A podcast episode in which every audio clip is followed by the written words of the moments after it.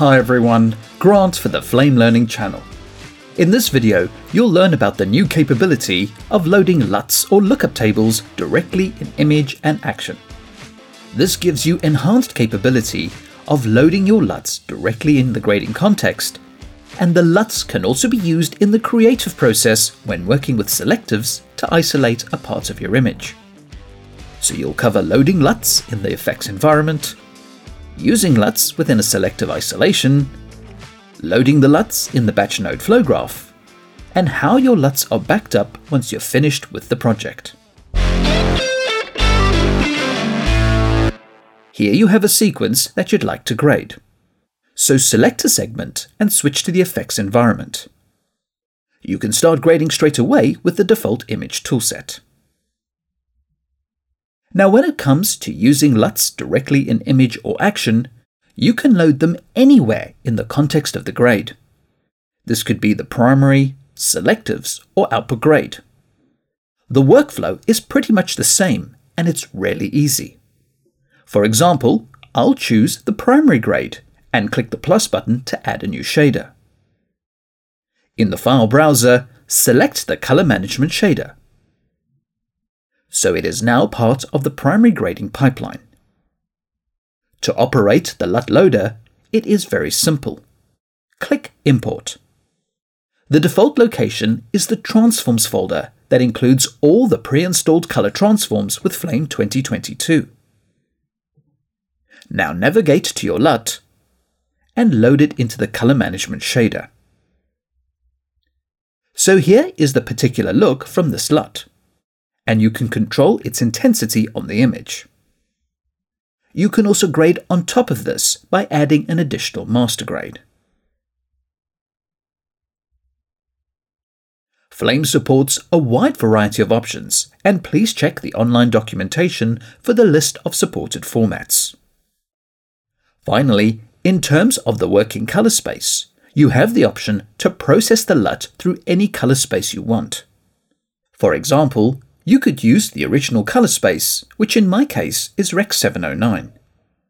Or you can switch the working color space to log, and the LUT will be applied through the log color space. This is an internal process within the color management shader. The Matchbox shader does not change the color space tagging on the clip. So in my case, the segment will still be Rec 709 if I looked at the segment in the sequence. We'll talk more about converting the color space tagging later in the video. Another creative way of using the color management LUT loader is loading a look through a selective isolation. For example, you would choose your selective and isolate a part of your image. This could be with any of the keyers, masks, machine learning, or all of them combined. So if you look at the selective views, you can see where the LUT will affect the image. Now you can add a new shader or replace the current one. So switch to the shader menu and change the shader. Once again, load the color management shader. Go back to the result view and import your LUT. So the LUT is limited by the selective and is part of the shader pipeline. This means you can add another master grade after the LUT and continue to grade within the selective. So this workflow is super flexible. You can also use the color management shader to load LUTs directly in the image or action nodes as part of the node flow graph in batch. Just add an image node and connect the node inputs. Going into the image node, you follow the same steps by adding a new shader to either the primary, selective, or output pipelines. You choose the color management shader and then proceed to import your LUT. The output of this node can be fed anywhere into your flow graph. Now, it is definitely worth mentioning that if you want to load LUTs as a separate process, you still have the main color management tool as a node in batch, or as a timeline effects within the sequence. Now when loading LUTs using the color management shader in action or image, I did mention a few times that this shader does not change the color space tagging of the shot or node output.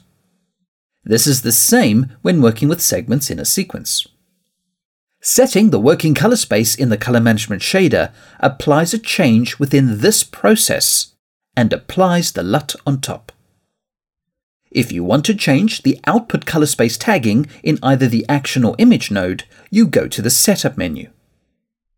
Here you would set the color management to be user defined, and then you would choose your desired color space output. This will update the color space tagging on the nodes in batch, as well as the segments in the sequence. The last topic before concluding this video is what Flame does when saving a setup or backing up the project. So when you save a setup to a particular location, Flame copies all the files, including a copy of your LUT, into the same location. This ensures that if the original LUT is deleted, Flame will be able to use the copy to achieve the same look. The same principle is applied to archiving. When you archive the project, all the files, including the LUT, are stored as part of the archive. When the project is restored, Flame will look to the original location for the original LUT.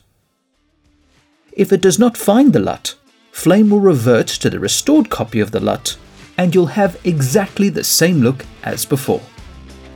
This is a great protective feature for those custom LUTs. Please subscribe to the Flame Learning channel and click the bell to be notified for future videos. Comments, feedback, and suggestions are always welcome and appreciated. And thanks for watching.